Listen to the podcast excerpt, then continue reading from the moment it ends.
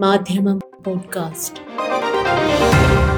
Editorial October ഇരുപത്തിരണ്ട് വെള്ളി. Covid പ്രതിസന്ധിയുടെ പശ്ചാത്തലത്തിൽ വായ്പകളുടെ തിരിച്ചടവിന് സർക്കാർ മൊറട്ടോറിയം പ്രഖ്യാപിച്ചിട്ടുണ്ടെങ്കിലും പൂർണ ഫലമുണ്ടാകാൻ പലിശ ബാധ്യത കൂടി ജനങ്ങൾക്കൊഴിവാകുന്ന നടപടിയാണ് വേണ്ടതെന്ന് ചൂണ്ടിക്കാട്ടുകയാണ് ഇന്നത്തെ എഡിറ്റോറിയൽ. ജപ്തിക്കല്ല പലിശയ്ക്കാണ് മൊറട്ടോറിയം വേണ്ടത്. കോവിഡ് പ്രതിസന്ധി മൂലം ആത്മഹത്യ ചെയ്തവരുടെ വിശദാംശങ്ങൾ അന്വേഷിച്ചുകൊണ്ട് ഒക്ടോബർ പതിമൂന്നിന് എം കെ മുനീർ നിയമസഭയിൽ ഉന്നയിച്ച ചോദ്യത്തിന് മുഖ്യമന്ത്രി പിണറായി വിജയൻ നൽകിയ മറുപടി ഇപ്രകാരമായിരുന്നു.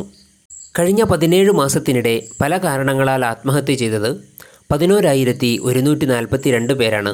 അതിൽ മുപ്പത്തിനാല് പേർ കോവിഡ് വരുത്തിവെച്ച പ്രതിസന്ധികൾ കാരണവും. ഇത് കേരളത്തിൽ മാത്രം സംജാതമായ സവിശേഷ സാഹചര്യമല്ല ഇന്ത്യൻ ലോ സൊസൈറ്റി നടത്തിയ പഠനത്തിൽ പറയുന്നത് കോവിഡാനന്തരം രാജ്യവ്യാപകമായി ആത്മഹത്യയും ആത്മഹത്യാ പ്രവണതകളും വർദ്ധിച്ചു എന്നാണ്. അതിന്റെ മുഖ്യ കാരണമായി ചൂണ്ടിക്കാണിക്കുന്നതാകട്ടെ എല്ലാവർക്കും അറിയുന്നതുപോലെ കോവിഡ് സൃഷ്ടിച്ച സാമ്പത്തിക പ്രതിസന്ധികളും മാനസിക സമ്മർദ്ദങ്ങളും. ആത്മഹത്യ ഒന്നിനും പരിഹാരമല്ലെന്ന് അറിയാത്തവരാരുമില്ല. എന്നിട്ടും ജീവിക്കാൻ കൊതിക്കുന്ന മനുഷ്യരുടെ സ്വയം ഹത്യകൾ സംഭവിച്ചുകൊണ്ടിരിക്കുന്നു. അവ നമ്മുടെ സാമൂഹിക പരിസരങ്ങളെ പുനർവായിക്കാൻ നിർബന്ധിതമാക്കുന്നവയാണ്. അടിയന്തര പ്രാധാന്യത്തോടെ ചില തിരുത്തുകൾ വരുത്തണമെന്ന് ആവശ്യപ്പെടുന്നവയുമാണ് അത്തരം മരണങ്ങൾ. തുനീഷ്യയിലെ ബു അസീസി എന്ന തെരുവു കച്ചവടക്കാരന്റെ ആത്മഹത്യ.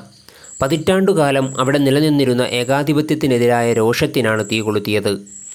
ഇരുപത്തിയൊന്നാം നൂറ്റാണ്ട് കണ്ട ഏറ്റവും വലിയ സാമൂഹിക പരിവർത്തനത്തിനാണ് ആ മരണം നിമിത്തമായത്. രോഹിത് വെമുലയുടെയും ഫാത്തിമ ലത്തീഫയുടെയും മരണങ്ങൾ വിശേഷിപ്പിക്കപ്പെട്ടത് വ്യവസ്ഥാ കൊലകൾ എന്നാണ്. വിദ്യാഭ്യാസ മേഖലകളിലെ ജാതി വ്യവസ്ഥകളെ അതിന്റെ എല്ലാ ഭീകരതയോടും കൂടി അവരുടെ മരണം തുറന്നു കാണിച്ചു. ആഗോളീകരണാനന്തര ഇന്ത്യയിലെ കർഷക ആത്മഹത്യകളും യഥാർത്ഥത്തിൽ ഭരണകൂട കൊലപാതകങ്ങളായിരുന്നു. ഇവരൊന്നും ജീവിത നൈരാശ്യം ബാധിച്ച് ആത്മഹത്യയെ അവസാനത്തെ വഴിയായി തിരഞ്ഞെടുത്തവരായിരുന്നില്ല. ജീവിക്കാനുള്ള അഭിനിവേശത്തിൽ നമ്മുടെ വ്യവസ്ഥയുടെ കുടുക്കുകളിൽ കുടുങ്ങി ജീവിതം അവസാനിപ്പിക്കാൻ നിർബന്ധിതരായവരാണ്. അതുകൊണ്ട് തന്നെ ഇത്തരത്തിൽ മരണവഴി സ്വീകരിക്കേണ്ടി വരുന്നവരുടെ അവസാന വാക്കുകൾ ഹൃദയങ്ങളെ പ്രകമ്പനം കൊള്ളിക്കുകയും ആത്മാവിനെ പൊള്ളിക്കുകയും ചെയ്യും. കഴിഞ്ഞ ദിവസം ആത്മഹത്യ ചെയ്ത കോട്ടയം ജില്ലയിലെ ചെറുപ്പക്കാരനും മരണവണ്ടിയെ ആശ്ലേഷിച്ചത് സർക്കാർ നടപ്പിലാക്കിയ അശാസ്ത്രീയമായ ലോക്ക്ഡൗണിനും വട്ടപ്പലിശക്കാരുടെ സമ്മർദ്ദങ്ങൾക്കും പരാജയപ്പെട്ടവന് അത്താണിയാവാൻ കഴിയാതെ പോകുന്ന സാമൂഹിക ബന്ധങ്ങൾക്കും എതിരെ കുറ്റപത്രം എഴുതി പോസ്റ്റ് ചെയ്തുകൊണ്ടാണ്. കോവിഡ് മഹാമാരിയും പ്രകൃതിക്ഷോഭങ്ങളും അടക്കമുള്ള അപ്രതീക്ഷിത അത്യാപത്തുകളിൽ ജീവിത സന്ധാരണം തകിടം മറിഞ്ഞു പോകുന്നവരെ കൈപിടിച്ചുയർത്തുക സർക്കാരുകളുടെ പ്രഥമ ബാധ്യതയാണ്. പ്രതിസന്ധിയുടെ ഇരുൾ പ്രവാഹത്തിൽ ആശ്വാസത്തിന്റെ വെട്ടമായി മാറും സർക്കാരുകളുടെ ഉചിതമായ ഇടപെടലുകൾ. ഈ അർത്ഥത്തിൽ കഴിഞ്ഞ ദിവസം സംസ്ഥാന മന്ത്രിസഭ ജപ്തി നടപടികൾക്ക് ഡിസംബർ മുപ്പത്തിയൊന്ന് വരെ മൊറട്ടോറിയം പ്രഖ്യാപിച്ചത് വായ്പയിൽ കുരുങ്ങിക്കിടക്കുന്നവർക്ക് താൽക്കാലിക ആശ്വാസം നൽകുന്ന തീരുമാനമാണ്. സഹകരണ ബാങ്കുകളുടെയും സർക്കാർ ഏജൻസികളുടെയും വിദ്യാഭ്യാസ കാർഷിക മൃഗസംരക്ഷണ വായ്പകൾക്കുമെല്ലാം മൊറട്ടോറിയം ബാധകമായതിനാൽ ചെറുകിട കച്ചവടക്കാർക്കും മത്സ്യത്തൊഴിലാളികൾക്കും കർഷകർക്കും കുറച്ചു നാളുകളെങ്കിലും ജപ്തി ഭീഷണിയില്ലാതെ കഴിയാം.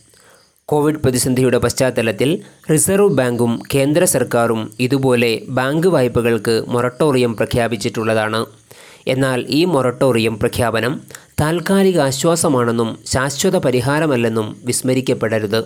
തിരിച്ചടവിന്റെ കാലാവധി നീട്ടിക്കിട്ടുന്നത് വായ്പയെടുത്തവർക്ക് ആശ്വാസമാണെങ്കിലും വ്യവസ്ഥ പ്രകാരം ഈ കാലയളവിലെ പലിശ കൂടി നൽകാൻ അവർ നിർബന്ധിതരാണ്.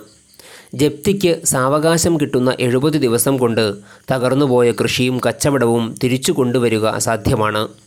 ജനജീവിതവും ജനങ്ങളുടെ ജീവിത സന്ധാര മാർഗങ്ങളും സാധാരണമാവാൻ മാസങ്ങളും വർഷങ്ങളും എടുക്കും. ഈ സാഹചര്യത്തിൽ രണ്ടര മാസത്തെ മൊറട്ടോറിയത്തേക്കാൾ അനിവാര്യം ഒരു നിർണിത കാലത്തേക്ക് വായ്പാ തുകയുടെ പലിശ വേണ്ടെന്നു വയ്ക്കാൻ സർക്കാർ തീരുമാനിക്കുക തന്നെയാണ്. വായ്പാ ഉപയോക്താവിന് അതു നൽകുന്ന ആത്മവിശ്വാസവും ഉന്മേഷവും വിവരണാതീതമായിരിക്കും. തീർച്ചയായും ഇത്തരമൊരു തീരുമാനം ബാങ്കിംഗ് സംവിധാനത്തെ ഗൗരവത്തിൽ ബാധിക്കാനിടവരുത്തിയേക്കും. എന്നാൽ ബാങ്കുകൾ പ്രതിവർഷം എഴുതിത്തള്ളുന്ന ലക്ഷക്കണക്കിന് കോടി രൂപയുടെ കിട്ടാക്കടത്തോട് താരതമ്യപ്പെടുത്തിയാൽ ഇരുപത് ലക്ഷത്തിന് താഴെ വായ്പ എടുത്തവർക്ക് നിശ്ചിത കാലയളവിൽ അനുവദിക്കുന്ന പലിശ ഇളവിന്റെ തുക നന്നേ കുറവായിരിക്കുമെന്നതാണ് വസ്തുത. താൽക്കാലികമായ പലിശ ഇളവിലൂടെ ചെറുകിട സംരംഭ മേഖലയിലുണ്ടാകുന്ന നവോന്മേഷം ആത്യന്തികമായി സാമ്പത്തിക ക്രയവിക്രയത്തെ ത്വരിതപ്പെടുത്തുകയും ബാങ്കുകളുടെ നഷ്ടത്തെ ഒരു പരിധിവരെ പരിഹരിക്കുകയും ചെയ്യും. നഷ്ടത്തിന്റെ ഒരു പങ്ക് വഹിക്കാൻ അധികാരികൾ സന്നദ്ധമാവുക കൂടി ചെയ്താൽ ബാങ്കുകളുടെ എതിർപ്പ് ഇല്ലാതാക്കാനും കഴിയും. കോവിഡും പ്രകൃതിക്ഷോഭങ്ങളും വരുത്തിവെച്ച സാമ്പത്തിക ആഘാതത്തിന് ആത്മഹത്യയെപ്പോലെ ജപ്തിയുടെ മൊറട്ടോറിയം പരിഹാരമല്ലെന്ന് അംഗീകരിക്കപ്പെടുമ്പോഴാണ് ശാശ്വതമായ ഉത്തരവിലേക്ക് വഴിനടക്കാനാവുക. മാധ്യമം പോഡ്കാസ്റ്റ്.